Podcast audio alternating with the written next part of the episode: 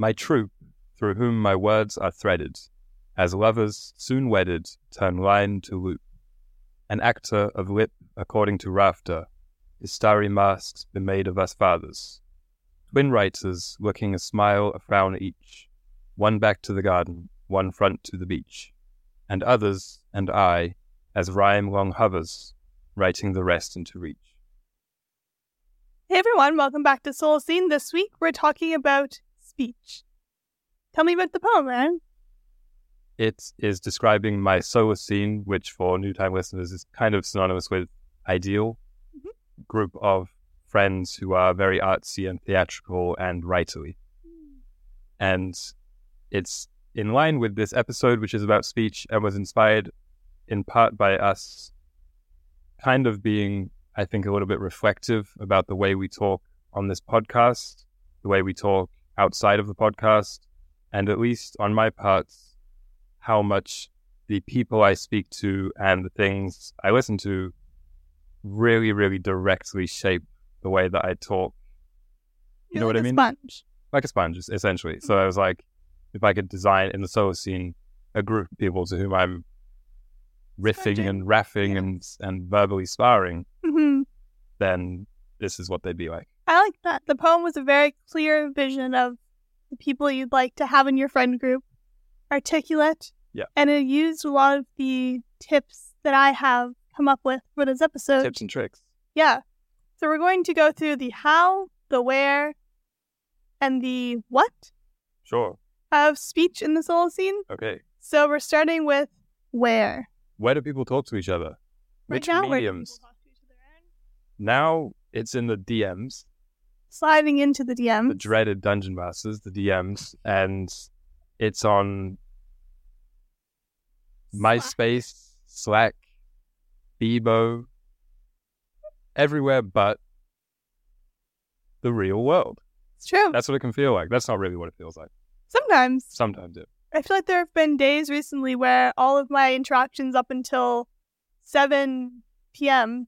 have been virtual because you've been working very late. And so I'll have online meetings and things, and then I'll be like, I haven't spoken to a human. Do you think that digital communication has affected real-life communication? Certainly. Do you think it's because kids these days just run around saying, lol, WYD? No. I think via text, at once we've gotten less specific. It's just like very vague communication. Okay. But we've also exaggerated quite a lot. And I think those two things have leaked into real life conversation, because online perhaps you rely on emojis or rely on context or codes sort of thing to communicate. Sure. And so when we're speaking to humans, you kind of don't know how to communicate something, so you'll just say like laughing emoji or something like that. Flames. Those types of things. And that's like less common, but I think the exaggeration is a bit more common. You mean slang? You mean it proliferates slang faster? Is that what you mean? Yeah. Okay. And then I also think we exaggerate quite a lot. But, like, how do you think it's impacted our real speech? Well, I was kind of leading with that LOL thing because I think that used to be the fear, like the predictions that older people would have about how text speak would infect the real world speak. But I don't think that's exactly happened. Like, when you speak to young people, they aren't just saying acronyms. Mm-hmm. But the one thing that I wanted to pick up on was actually not so much the words we use, but the way we say them. I think that texting and posting and online communication in general has for sure affected our nonverbal communications and our expressiveness.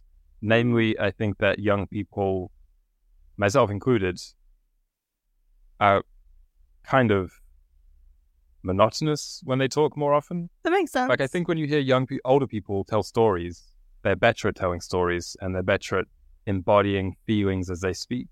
And they just feel more, or they sound more expressive. They sound like they believe the things they're saying. I think for young people, it's like, oh yeah, that's lit.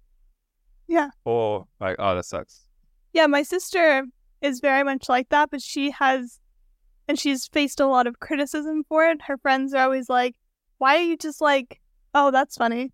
She's like, right. Well, it is funny. Like, it's funny, but I'm not going to, like, be over the top about it and slapping my knee, because that's not how I feel. Like, it's just well, that's entertaining. Yeah, maybe it could just be that we are more numb emotionally, period, and so that's reflected.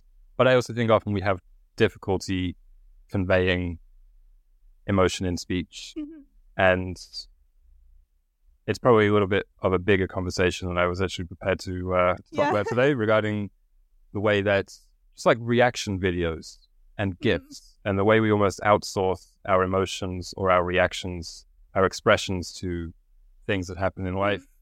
We're probably kind of tired of those like over the top things. Yeah. So in a way we embody trying to like be counter to those. Yeah, I mean, I also think part of it is just style. Like, I do think it's just a stylish thing to be cooly cool whenever things happen. That's true. Stoic even. So I don't think it's exactly just like, this is happening to the youth, like bad phenomenon. But another thought I had about the way digital communication has impacted us is that, because I feel this urge too, we want to share every thought. That's so much the temptation that anytime something interesting is witnessed or felt or experienced during the day, I either want to tell the person who I'm near, like, look what I just saw, for everything. Yeah. Or if there's nobody near, text usually you. And sometimes I have to consciously stop myself and be like, that can be saved. Yeah. Because if it's that neat, then it would make for a fun retelling in person. And I think sometimes also, like, I do this when people text me also. If it seems like it's some kind of interesting news or something I'm actually curious about, I'll deliberately leave it until I see the person. Like yesterday, you messaged me and were like, oh, I just chipped my tooth. And I was like, what? That's so crazy. But I didn't really ask any questions until I get home, because I think it's more of it's more intimate that way. Yeah, I think that can be like our first tip of like saving things for being in person, because I have done this quite a lot with almost all of my relationships. If something happens to me during the week that I'm like, oh, I'd like to talk to this friend about, perhaps it pertains to them even. Like, for example, some of my friends and I are going on a vacation soon, and there have been a few things come up that I'm like, oh, we need to kind of sort through this. And I have thought I'll just text them, make a group chat. But we see each other 2 times a week. So it's like, why not just wait? It's not that pressing, and kind of deprogramming yourself to think that everything's very pressing. Yeah. And like, if you forget it, you forget it. Then it probably wasn't that pressing. But I think that's partially also, it's an actually accurate observation that older people make about people our generation or younger, say, oh, every time they're together, they're just on their phones. And it kind of is true, but I think part of that is because everything that they would have been talking about, they've already shared. Exactly. In fact, they've already texted each other or posted on IG about. Yeah, and sometimes I fear that I am harming my relationships by doing this, because everyone else is doing that. Like, oh, something happens with a boyfriend and they have to message their friend about it to get advice. But I don't do that, so I kind of lose out on that sort of bonding aspect. That immediate, distant bonding. Right. But I think if you're intentional about it and like intelligent about interpersonal relationships, you can still make it work, in that you don't have to text someone to ask them for help. You can just maybe next time you see them, ask them for advice, or even just ask them to do something for you. Are there emojis in the Solacene? I suppose. Do you use emojis? Not really. I use 2. I use the heart one on almost every text. That's just like a grandma. X's and O's on birthday cards. Those are basically emojis. Yeah. I like that crazy emoji. Okay. With the eyes that's all like wacky. Yeah. And I think it often means like, whoa, so drunk or something like that. I think it does. I think it means like, oh, about getting wasted and stuff. Okay. You know what I mean? Yeah. Getting turned. But I like using it because I'm not that kind of person, so I think it's funny. Yeah. It's like, oh, just had 2 cakes. With that emoji. Yeah, I like that. I like that one. And I'm also, it's kind of my trademark thing, is the frog. Frog. Your contact name in my phone still just has your full name and the frog emoji. Yeah, full name, middle name.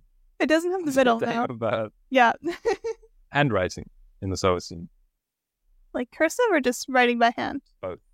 Yeah, certainly much more common, much more. Our hands aren't going to get sore like some people when they're writing. We'll be much more used to it.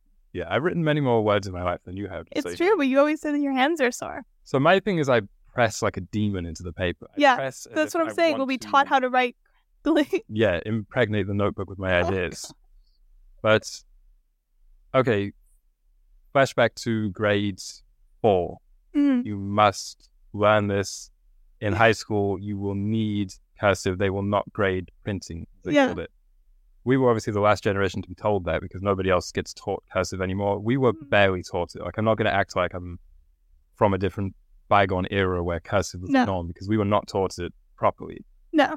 But the more I think about it kind of objectively, it's a really lovely idea to everybody have a personalized form of handwriting. It's almost feels like an act of rebellion to have your own font in a day when almost everybody's font just increasingly resembles Helvetica, Comic Sans. Yeah, I think it's wonderful. I love both of my parents have probably two of the most distinct handwritings I've ever seen in my life. Yeah. My dad's looks like daggers. Every letter is the sharpest letter, like even the O's. I think that's just how dads write. I think at some point the paternal instinct kicks in and you just start writing like you're stabbing the air. Yeah, so that's my dad. My mom's the opposite. It's like little bubbles. Bubbles. But it's so cute. It's so interesting that, I mean, there's probably a reason about being socialized this way, but girls and boys always have different handwriting. Yeah. And there's that whole science about you can analyze personality by handwriting, and I'm guessing that is losing its effectiveness as people, as I say, write more and more like Helvetica. And even you and I, we both print more often than not. Also, our writing looks eerily similar. That's what I was just going to say. It's very creepy. We say it's eerily, but I'm sure it's almost the standard at this point. Mm-hmm. Because how much variation can there really be when an O is just circle? Yeah. So yeah, I think that should come back in the Solacene. Handwriting is such a neat thing. And also, I was telling you this week, I saw an ad, a targeted ad online about a tablet that feels like paper. I don't remember the name of it, but it was like the third version of it. And the commercial that I sought out because I was so intrigued by it, and I thought it would be worth a Solacene mention as an example of un-Solacene technology. Yeah.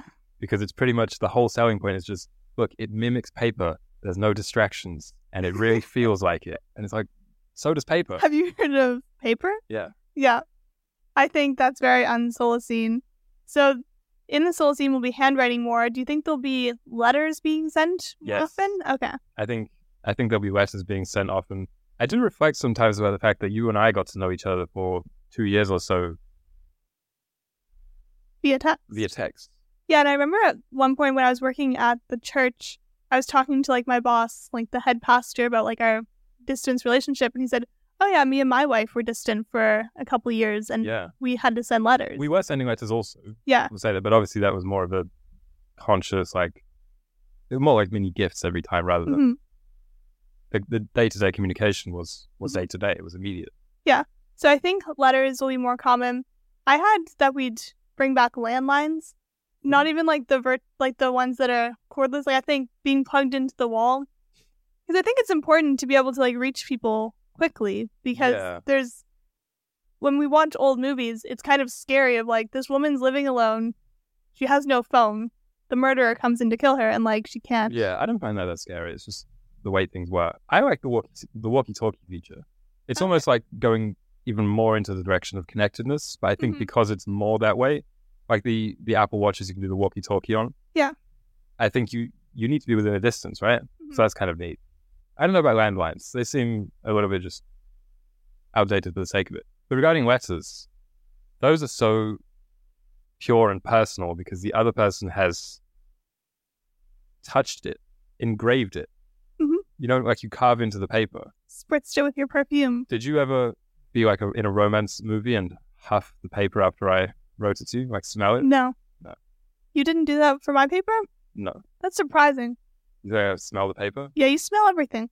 You kind of like kiss it every night before I go to sleep. Yeah. I am a big smelly boy. You are. A nose boy, should I say. Both. But I think about even, there's obviously the romance thing, but even just friends. You always hear about old authors, your C.S. Lewis's and your Tolkien's, who have volumes and volumes of letters that they've sent each other over the years. And that's such a kind of I guess because you can keep it, yeah, and you can quickly scroll through them, unlike texts, for one thing. And also there's an effort involved in it, unlike texts. You know, I'll just throw this one out on the toilet. Like exactly. That, you're not writing letters on the toilet. I hope not, anyway. Yeah.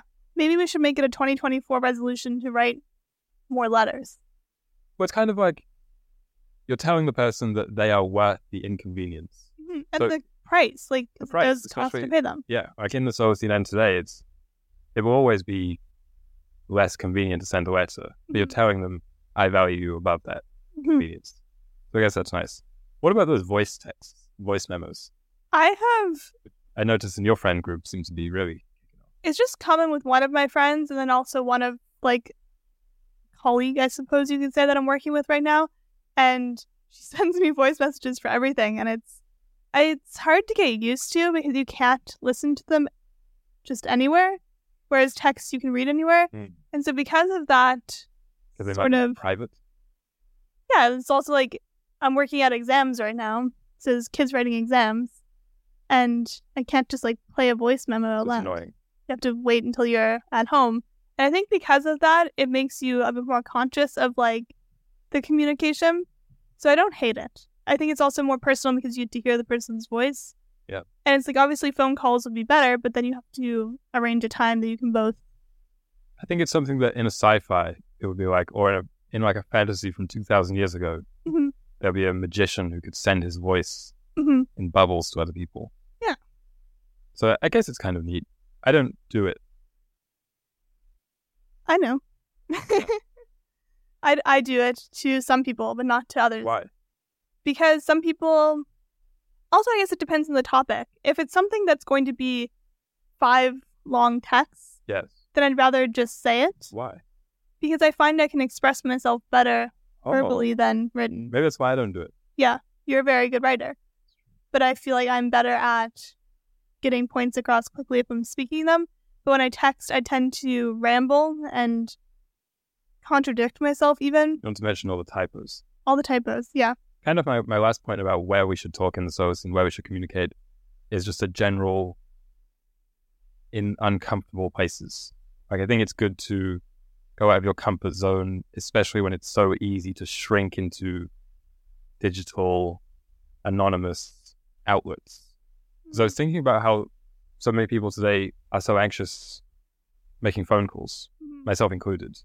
I've gotten much better at it because my family always used to make me, always, on the off occasion that we'd order pizza.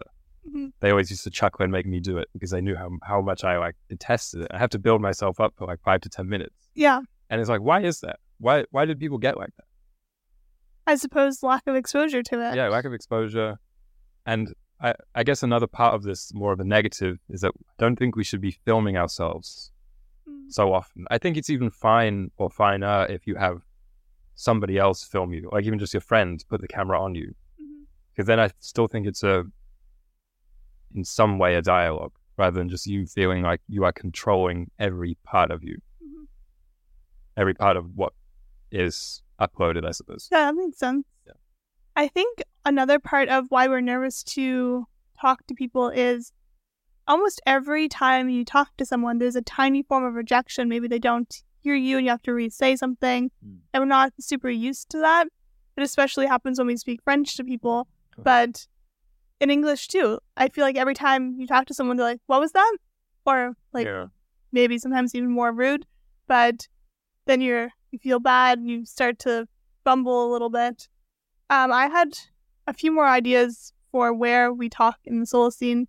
I suppose we talked about it on many of our semesters, but having a community bulletin board, it's just central physical space where you can post and communicate things within a certain area. Because we often talk about there's events that go on outside our front door. Like, there was a bike race once. Yeah. There have been parades. There have been demonstrations. And we just don't know they're happening. And it's like, this is no exaggeration on our front doorstep. So why did we know about this? If there was some kind of... exaggeration.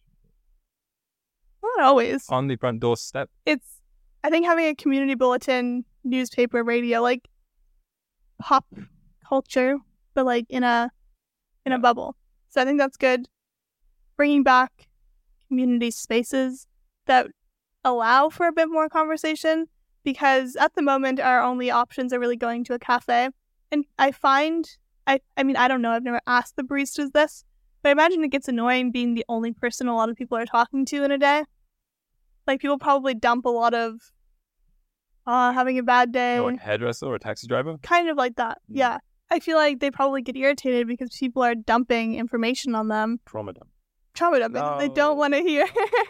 But not even just that, just like, oh, you know, like even good things. But I feel like it would get a bit frustrating. So in the Solacene, more spaces for the customers to talk to each other. But then at a grocery store, you're not going to talk to someone for more than like 2 seconds saying, can you reach the cereal for me? Because it's not really conducive to that. But in spaces like bowling alleys, arcades, movie theaters, restaurants. Because imagine having a restaurant where you're a regular. You're going to... Yeah. Or imagine a cinema where afterwards they have a space that's called like the Feeling Forum. Mm-hmm. The Feelings Forum. Yeah. Where you're meant to go to discuss the film afterwards or something like that. Yeah, and I feel like these all of these spaces resemble a cafe. Yeah. But it's like maybe it's not centered around coffee. It can be centered around food, film, or an activity. I'm reminded of, I think it was our last year of undergrad, where we were in the same course and we had a project that was to do a Model UN. Mm-hmm. And it's like, adults don't get Model UNs. No. There is no opportunity for this. It's this kind of thing. And the reason I'm reminded of it is because I didn't participate. Yeah. I took the 0 on it. Mm-hmm. You've grown since then. I've grown since then. It was partially, I think we're really good at rationalizing things to avoid facing our own kind of insecurities. So I would always be like, oh, I don't care about this. Mm-hmm. I don't want to be Kenya. Mm-hmm. Like, it's not going to be of any use to me. But really, I think it was much more a fear of like, I don't want to have to talk in front of 80 people, however many people were in the course. Mm-hmm. But you did it. It was fine, right? Yeah, it was fine. But I've never really had a fear of public speaking. Yeah. Which is fortunate. I think that's part of growing up in church, where once a week you'd have to go up on stage and sing a little song or whatever. I had one more thing about where, and this I think we'll maybe disagree about, but I think having people over, because I find there were people growing up who you would just always be like, yeah, come in for tea, come in for dinner even. It's like, we don't like make an extra portion of food in case someone pops by. But I think in the Solacene, not everyone, but I think there'll be a bit more of a culture of that, just like popping by. And I think that's nice. Or inviting people over. Yeah, that sort of thing. Like, last night we had a dinner party, then today I'm going to someone's for tea. And it's like, these two things are very rare that they happen, but it's kind of nice. And that also creates a place of where people can get to know each other more intimately than they could in a workplace or in even like out in public. Like, if you're meeting out at a cafe, you're not going to be like spilling your guts. Yeah. But perhaps if you're in someone's home. Yeah. Well, you know, I like the Odyssey. Mm-hmm. It's all about hospitality. Come over, play some Guitar Hero. Organism of the week. The organism of the week. Okay. I chose this and then realized I might have done it before. But some organisms, they just are my favorites. Especially this time of year. Yeah, but we're not supposed to redo. Is this some kind of Christmas spice? Let me guess. Yeah. Is it really? Yeah. Cinnamon. Ginger. Oh, it's twin. Yeah. So ginger is a flowering plant whose rhizome, root, is used as a spice and in folk medicine. It is a perennial whose false stems of rolled leaves are 1 meter. You know what a false stem is? No. It doesn't actually have a stem. It's just a bunch of leaves that kind of roll up to make a stem. Oh. And then the flower goes at the top. But the flower is directly attached to the rhizome through a tube, and then the leaves kind of wrap around the tube and then support the flower. Kind of cool. The flowers are pale yellow with purple edges. Sounds very beautiful. They originated in maritime Southeast Asia, and that was kind of like the only place that they were native. But they reached as far as Hawaii during the Austronesian expansion, which I didn't know about. But apparently in about 5,000 BP, have you ever heard of BP also? I'd never heard of that, and then I was learning a bunch of new things. So BP is before present, and present being 1950 when they discovered carbon retrograde. Is that what it is? Is this like the secular version of dating the past? Yeah. I don't like that. I was just... It's Christmas time. Well, come on. I'll probably do BP in December. Okay, let's do the math. Like 2000 BC. Maybe even more. 3000 BC. So anyway, very long time ago, there was ginger proliferated all over the earth. So that was kind of like the first globalization that happened pre colonialism and such. So ginger has a rich history in folk medicine, not just in Southeast Asia, but all over the world. And as I said, as far as Hawaii. So it's native to one area, but culturally it has been a part of many cultures because of this expansion. And so it's in a lot of folk medicine. And I always found it interesting that it's probably the one folk medicine that you can find in the Johnson & Johnson brand, because it works for nausea and stuff.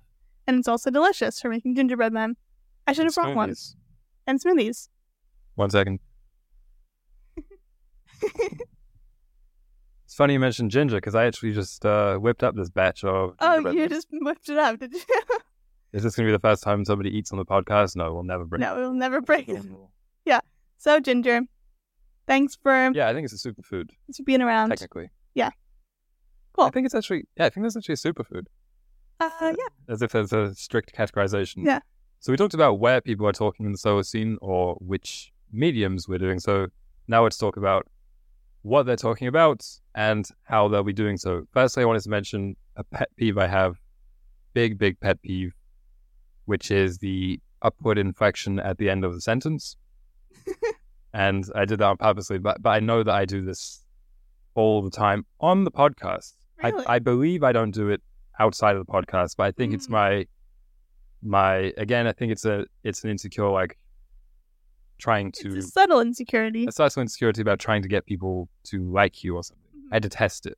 It's as if you're not confident in anything. You're just asking everything as a question.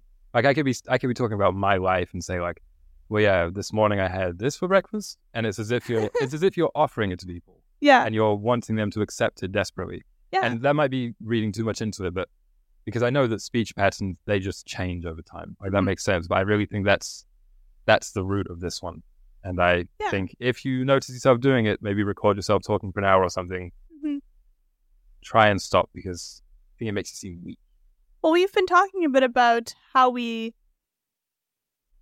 downplay almost everything we say by using that inflection of the voice. I want to stop saying just.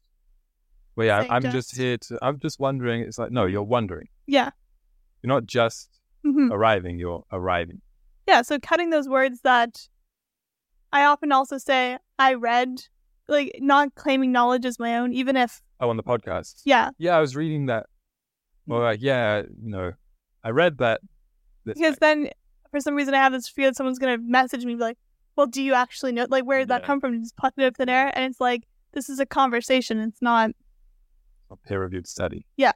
So trying to be confident. Obviously, now we've brought attention to these things, and people are going to be listening, taking notes of how many times we do it the rest of the episode. That's a lot. But we're working on it. Small talk. Yeah, that was my first point of what people talk about. I like small talk, honestly. It's a good way to live. How consciously do you approach it? Quite consciously. So you have a plan? Usually. Okay. I don't just say, oh, how's the weather? I tend to, if there's nothing, if there's absolutely nothing for me to talk to a person about, then I won't. So let's say today's Sunday we're recording, tomorrow's Monday, the Monday grind. Mm-hmm. Someone says, good morning, how was your weekend? What would you say? I'd usually say, I never say it's just good. Okay. I would say, oh, it was wonderful. I had this and this and this. So you would describe things that would happen. Yeah, and I find that often catches people a tiny bit off guard, because it's well, I didn't want to know what you did, but then at least it opens up an avenue for them to say, oh, you recorded a podcast, oh, you met up with friends, these types of things. Yeah, small talk is, it's this thing where, because I used to detest it. Mm-hmm. I used to be really, and you can testify, I used to be always bemoaning small talk. Mm-hmm. I like big talk. Why does everybody small talk? Blah, blah, blah. Mm-hmm. But really it's an indictment on you. If you are... Because small talk actually shouldn't last for very long. Because if you're, that just means you're bad at it, basically. Mm-hmm. Small talk is effectively whatever you want it to be. If you want it to be a gateway into actual discussion about what you did on the weekend, what they did on the weekend, getting to know each other, then you can easily pivot into that. Mm-hmm. If you want it to be about politics, what Biden said, or what the Montreal Canadiens did in hockey, then you can easily pivot it into that. You know, like you can actually make it whatever you want to be if you have a modicum of awareness and skill in it. For me, I think that's why I ask, like, how consciously do you approach it? Because I don't really usually think about these things. Okay. But what I've noticed is that I will most often look for a joke immediately. So, like, if someone asked me, like, oh, what'd you do this weekend? I'd be like, well, I tried pomelo. Mm-hmm. Like, I talk about fruit or something like I always look for, like, a kind of innocuous gag. And again, I don't know if this is getting to, like, therapy episode, but I think there's some relevance to it. I don't know if this is me just not wanting to engage in anything more substantial than that, or maybe I just like being. I like laughter. Like, that's kind of what I value in social situations. Yeah. It's like, how quickly can we both laugh? And for me, I find when I don't go into small talk consciously is when I go away from it, like, why'd you say that sort of thing. And I think it's really important to try and intentionally improve your small talk skills as a way of humanizing the people you are passing on the street. Like, passing on the street is a bit extreme, but the person at the cashier, to just not even say, how are you, is, I think, a little dehumanizing. Yeah. A few times that I don't go through checkouts very often because everything is self-checkouts, but there's one grocery store here that only has real checkouts. Mm. So whenever I say, oh, how are you doing? Like, people are almost surprised that I asked them. I think we've all gotten so tired of it. Yeah, I remember when I was a cashier, and there'd be some repeat characters who would just, you'd always have the exact same stock interaction with, and it was so funny. And even some people would make the same joke every single day, or say the same thing with the exact same intonation. The thing is, online, there's no small talk. Like, if I go on Reddit and want to talk about Biden, I can go straight into it. You don't have to break the ice. Don't need to break the ice. Don't need to introduce myself. Yeah. Don't need to first establish anything in terms of, like, social. You just start talking because it's anonymous and it's online, and there's no kind of social cues or obstacles that you need to navigate. Mm-hmm. So I think that might be why people are losing patience more in real life with small talk, if that is happening. Yeah. But in the social scene, of course, it exists. Like, it's pretty much just talk among strangers. That's what small talk is. Yeah. It's very quickly, like, even with coworkers, if you work together for a month and you like each other, there's no more small talk. You're just immediately into talk. But there has to be some sort of breaking the ice. I'm sure when we met, there was small talk at first. Do you remember what it was, though? You said bananas are a berry. That's exactly an example of what I'm talking about.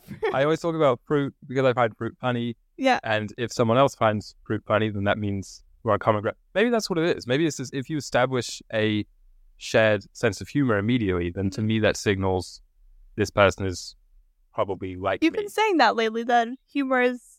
I never really realized this about you until right now, that is your language. Yeah. Humor.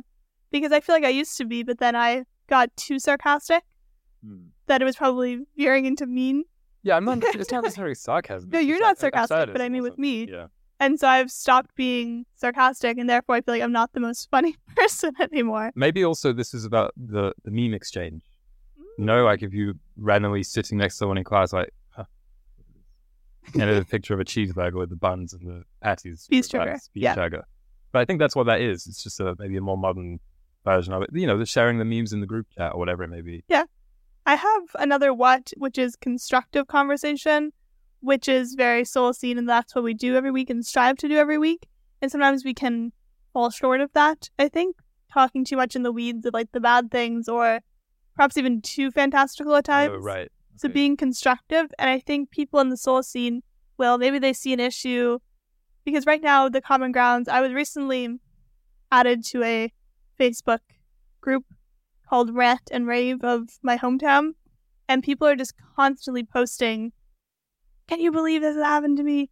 And so I feel like that's the common ground. I was thinking, the common ground, in my experience of most adults, is like, look at this new road development. Mm-hmm. Like, this roundabout, what a mess that is. How are they allocating this much money for this? Why is the construction taking this long? But, like, it's always, I mean, it's shared, which I guess is good, but it's gripe, so gripey. And it's like, we know that everyone hates it. So why not, when we were talking about it, say, what do you think they could do instead of this? Yeah. And then I think that would create positive change, because the gripes, I'm sure, get back to the town council who's doing it, but they're like, well, what else are we supposed to do? Basically, the Solacene on a micro level is what we're talking about. Yeah, that's neat.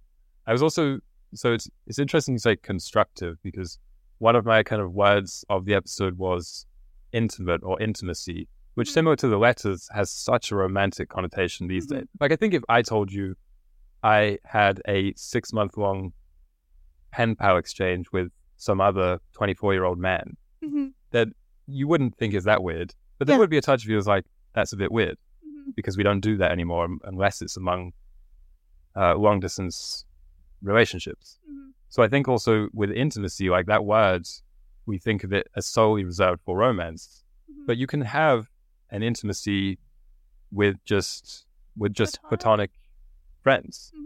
And intimacy, it also doesn't mean like hugs and therapy speak and even talking that deeply about things. It's just the tone of conversation can be like eye to eye, like we're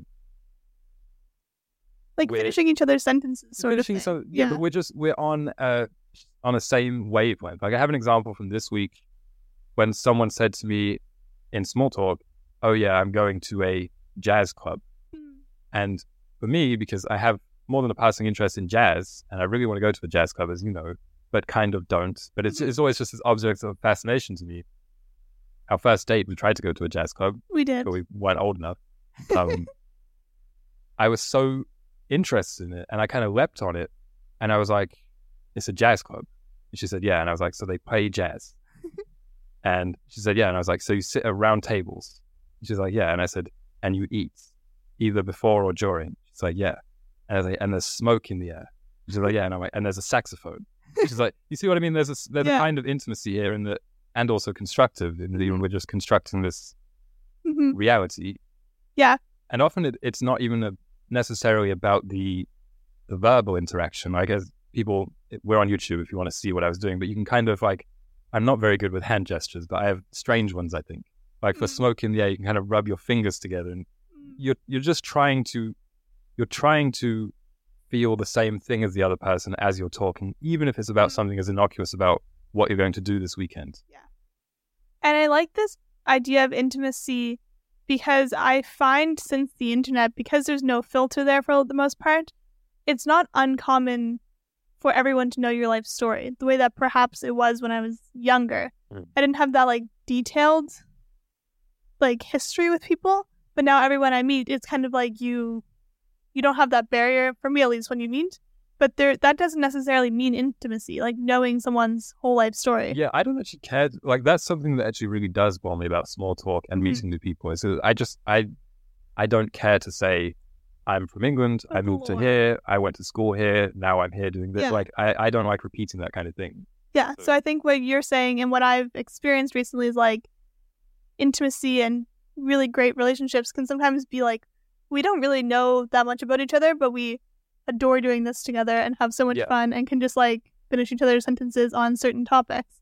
That's very nice. It might also be synonymous with just being mindfulness, with just mindfulness in the moment and in the conversation with the other person. Like, something else I realized from this week that I realized it immediately after the fact and was like, oh, I do this a lot, I probably shouldn't do this, is whenever somebody offers me food, I always, like, without thinking, instinctively say no thanks. Because someone was eating peanuts and they were like, oh, do you want some? And I was like, no thanks. But then the conversation had been good until then. But then it kind of, it wasn't like this big dramatic moment, but it took the air out of it for about a few seconds immediately after, because it felt like you were just being rude to them. You know what I mean? So I guess that's the opposite of intimacy. And I think also regarding mindfulness, it's just about, because that's something I've obviously been conditioned to do from a young age for whatever reason, not deliberately probably, but it's just happened that you may not want to burden other people or whatever. So mindfulness is about being conscious to override those kind of things and actually processing, like, not giving the default, how are you good? Do you want peanuts? No thanks. Being kind of thinking, yeah, I like peanuts.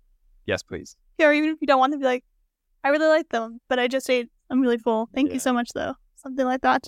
I remember when it clicked for me to not automatically say no to people for everything, because I would always say no, and then within perhaps even 5 seconds say, actually, yeah, I don't mind doing that for you. Because it's interesting. The mindfulness is like simple, but very useful. I think we're maybe leading into the how now. Okay. So what you were kind of saying with these types of things, I had under the house section as like learning these skills and perhaps it being taught in the home, but also a bit in school. I mean, there used to be rhetoric classes of just like how to mindfully listen. And I think something that we do often is we listen, but immediately dump the information because perhaps we don't deem it important, or it's just unconsciously we dump the information. The next time we see them, we don't ask, oh, how was that interview you had? How was, oh, you moved? How was that? And I think remembering details of things that people tell you, it's obvious, but we don't necessarily do it because we're so inundated with information. That's a very useful thing in Solacene. Yeah. Also, obviously not everyone's going to start a podcast, but this has been by far the most illuminating exercise of my life in terms of changing the way that I talk in conversations, in serious conversations and in passive conversations, has been the fact that I listen back to myself every week and will often give us notes. Like I know, for instance, I interrupt you quite frequently on the podcast. Something we don't do on the podcast, but I thought would be interesting to mention, swearing. Yes. Something we don't do on the podcast, but we do all the time. Oh, swears like a sailor. Yeah. And my first thought on swearing was that, because in the Solacene, I guess we both agree, we don't like swearing. Yeah, because right now in the Solacene of 2, we don't like swearing. It's true. My first thought on it is just, it's lazy. I always thought that too. Just, it's a really lazy way. Most swearing is emphasis. Instead of, I really love this, you insert a swear word. And people think it makes it stronger. Yeah. And I was reminded of, in the Harry Potter books, in particular, I remember in the last one, or maybe the last few, when it got serious. But J.K. Rowling was still, in my opinion, not exactly a maestro with the prose. She would very often, in argument scenes, fight scenes, just do all caps. Like the characters would just scream in all caps with an exclamation point at the end. Yeah. And it's like, that's kind of a lazy way of getting across that they are shouting. Like you can do shouting even to stronger effect than that without kind of abusing punctuation like a kid kind of thing. And so I think it's similar in real life. You can actually express yourself in such a way that, let's say, what in the world can have quite a big effect. Like obviously swearing will always pack a big punch because it's swearing. And it's not that zero people will ever swear ever in the Solacene. But it'll be a part of vocabulary. I've heard people say this of like, their words, like people kind of in defense of swearing, be like, well, they're words, they're part of the vocabulary. And I'm like, yeah, they are, but like, don't use them. But don't use them every day. Especially even. Not lightly. Yeah. It's this kind of, not to get too heavy, but it's kind of godlessness. And I was looking into the history of swearing and I got sidetracked by the fact that it's called profanity. Yeah. And the opposite of profanity is, the opposite of profane is sacred. So I think it's kind of like, especially this ties back to me reading Shakespeare and just having my mind blown every single new poem that I read of his. I think you believe in both or you believe in neither. Like if you think that some words can be sacred, which I really do, I guess that's kind of the goal of a wannabe writer or poet, is to eventually strive to achieve something close to that. What Shakespeare just woke up and just did in this, without even trying. Yeah, meanwhile, because right now we're both reading through a different author. Yeah. And it's funny because Shakespeare, just everything he's written was like sacred. But then it's funny because Hemingway died trying to write one true sentence. And it's not that his writing was... It's a similar quest though, right? I know the style is different and the approach is different and all that stuff, but the point is there's a recognition that there is such a thing as one true sentence. Yeah. Or like a perfect play, the perfect sequence of words and sounds can mean something akin to just like, some really wonderful paint strokes that you look at and it brings you to tears and you don't know why. Like I think if you believe in that with speech or music, like most people will agree that if they hear some really angelic singing, like there's something special to that. Yeah, and it's like if you believe in that, then you must. It would only make sense that you also believe in the profane, or as we call it, cursing. You can weave like a really good magic spell, the good witch, or you can curse. You can make a curse on someone. And by the nature of these two things, we want to do the good thing, mm-hmm. and the curse of revenge we don't want to do. And so that's why I think we should want to do the good thing. And that's why I don't really like how commonplace swearing is on the internet. I was trying to find some stats about whether it actually has increased with generations. I think it has, but that's just anecdotal, because it could also be the case that just young people swear more than old people, and that's always been the case. That's possible. You know what I mean? Yeah. But I just think in the Solacene, yeah, not in every single conversation. And also, even people who are pro-swearing, this is a neat rebuttal that I thought of, even people who are really pro-swearing will usually try to abstain around young children. Mm-hmm. Like, you're not going to go to a newborn baby and swear in front of them. They won't. It's true. So it's like, well, if it's just words, why wouldn't you do that? Because you have a recognition inside you that this is a pure thing, mm-hmm. this is an impure thing, and we should do our best to keep them separate. Mm-hmm. It's like, if you treat a baby with that kind of reverence, you should also do the same of yourself, mm-hmm. and of the other adults around you, I think. It's true. Like, why not? Why do we try to debase ourselves? It doesn't make sense. Mm-hmm. Yeah, my first two thoughts were like how we communicate are very much along the lines of not swearing. It was a positive tone, which I already talked about a bit, but also a more robust vocabulary, because I think often you don't have the words to describe just how angry you were or just how terrible the situation was, so people will rely on a swear word. Like, it was like terrible. Yes. Like, not just terrible, like it was like adding a bunch of swear words in. It's like if we just had better words for it and the knowledge and the recall skills to bring those mm-hmm. to the conversation, then I think we wouldn't rely on it so much. Yeah. Which is, I think, a part of practice and a part of education. Also nonverbals. Like, if you don't have yeah. words for it, that's where... Just punch your hand. Your punches and your mm-hmm. tears and your smile. Like, what a crazy idea. Like, smile is you say something happy yeah. or something joyous. Oh my goodness. That reminds me. One time we were in a group of people talking, and when I'm kind of nervous or trying to get to know people, I laugh sometimes as a sort of nervous way. Someone looked at me, they're like, why are you laughing? And I'm like, well, I'm happy. Like, I was telling a funny story and I was laughing while telling it, or I was telling you something that I was trying to lighten. And I suppose because everything's online, they're not used to someone laughing while talking. Yeah, maybe you just seemed a bit deranged. Maybe, but I don't think it was exactly that. Maybe they thought you were laughing at them. Could be. Okay, I had a few more notes. One is, in the Solacene, do talk about politics and religion. I feel like...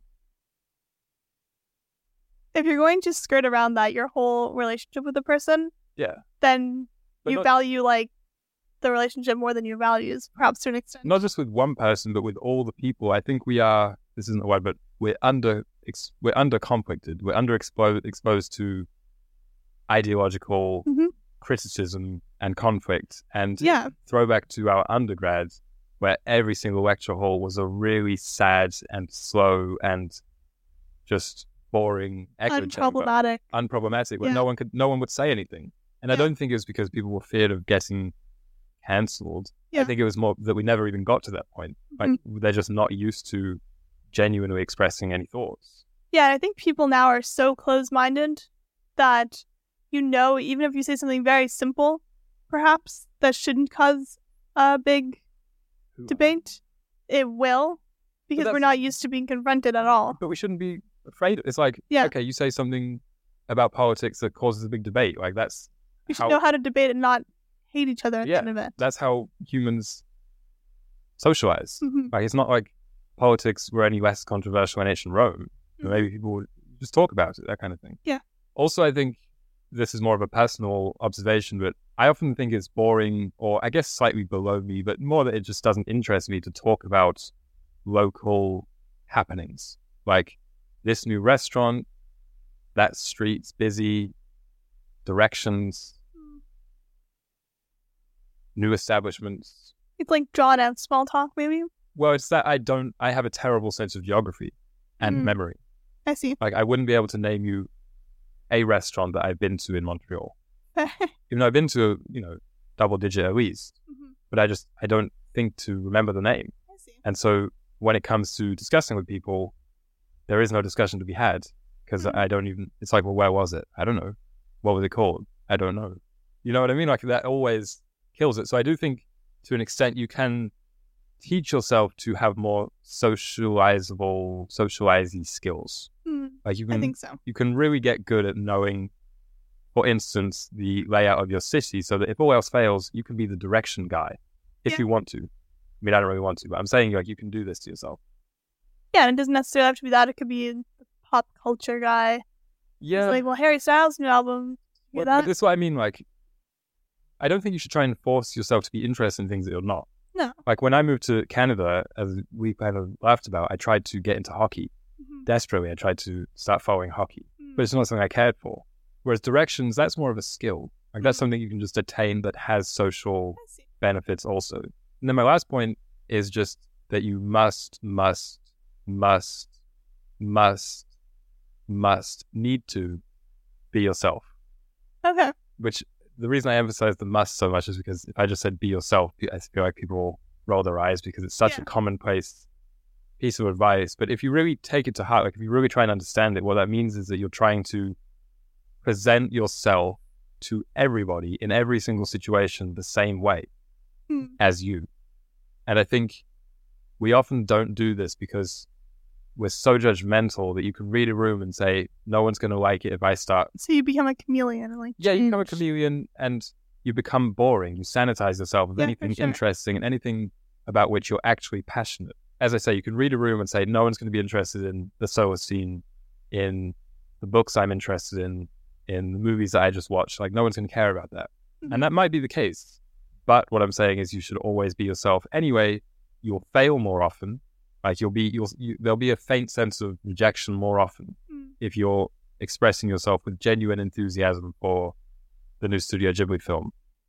But it's the only way that you will ever succeed in finding someone who also cares about that new Studio Ghibli film. Yeah, and sometimes they might say, oh, my brother is really into that. Yeah, and then there's some kind of connection there. Yeah. Because I remember when I met you, you were very into Nintendo games and such. Yeah. And I wasn't. Right. But my sisters both were, so we kind of bonded. Like I knew about them peripherally through them, so we still bonded over that. And then you got me kind of into games. The rest is history. Yeah. Now she's addicted. But it's the fact that we make ourselves as boring as possible, and then this is kind of what I was getting at with my own prior complaints about small talk, and then have the nerve to complain about boring people in small talk. Mm-hmm. It's like that you're one of them. Yeah, you're not differentiating yourself at all, and it's. Yeah, it is about the risk of appearing like a fool. Yeah, for sure. Which you do risk, and it will happen. Mm-hmm. But like I say, it's also the only way that you'll ever make actual friends. And I think this is also has an internet root to it, because we can always just say in our workplace or in our school or at the cafe, none of these people care so much about Nintendo, but my friends online. They love it. Yeah. But they're not real friends. So I guess that's kind of my last point also. Always act like the internet isn't a real place, which it isn't.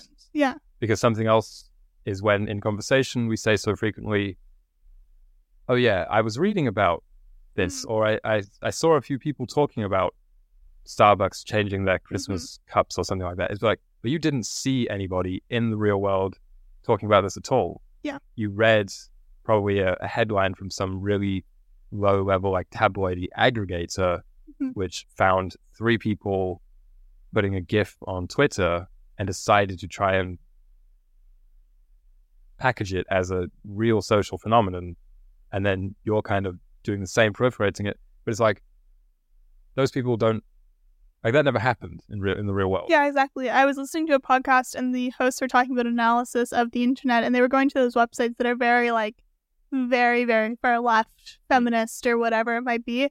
And then they searched who shared those on Twitter. Yeah. And 10 times out of 10, the people who shared them on Twitter were the far right people. Yeah. They look at all this nonsense that they're talking about. It's like, these are basically sometimes genuinely just created as a way to make people hate the left. Of course. But other times it was just like, they're just three people who have this website and they have stupid ideas. It's why Touch Grass is such a great, like, online retort, because it just means go outside. I don't see anybody on the street corner talking about how Jamie Oliver should be cancelled for making Jamaican rice. It's true, because there aren't actually people doing that. So, and you should probably only concern yourself with what's happening in the real world. I agree. My final point was just one word, empathy. Oh. No. But I think we lack it sometimes. Especially because if you have empathy online, then you're going to be burnt out from caring. But then you don't have empathy in the real world, and someone tells you that their dog died, and you're like, no, that sucks. And it can even be, like, not an extreme thing, but if someone's telling you what their passions and you do not care. You're like, I do not care about soccer, and stop talking about it. It's like having empathy would be like, well, they are passionate about it. I'll listen, maybe retain a couple facts, maybe even look into it. Like, and you don't have to go that far, but it's just we lack open-mindedness and we lack empathy. Or you find a parallel. Exactly. Like, that's why empathy is similar to imagination. Like, if I'm telling you really excited about football, mm-hmm. Messi finally did this, it crowned his career, blah, blah, blah. Mm-hmm. You don't know about Messi, don't care about him, don't care about the World Cup. But that reminds me, I'm actually just going for my PhD. Mm-hmm. I feel like that would be a similar feeling. Yeah. To, you know what I mean? Like, triumph. Mm-hmm. So you can at least find these kind of elemental parallels mm-hmm. in seemingly really disparate conversations. Yeah, of course, but it's a skill and it's like takes practice that we lack. So thank you all for listening. If you want to become a better speaker, start a podcast and listen to yourself for hundreds of hours. This should be what we do now. Sign off. Salutes.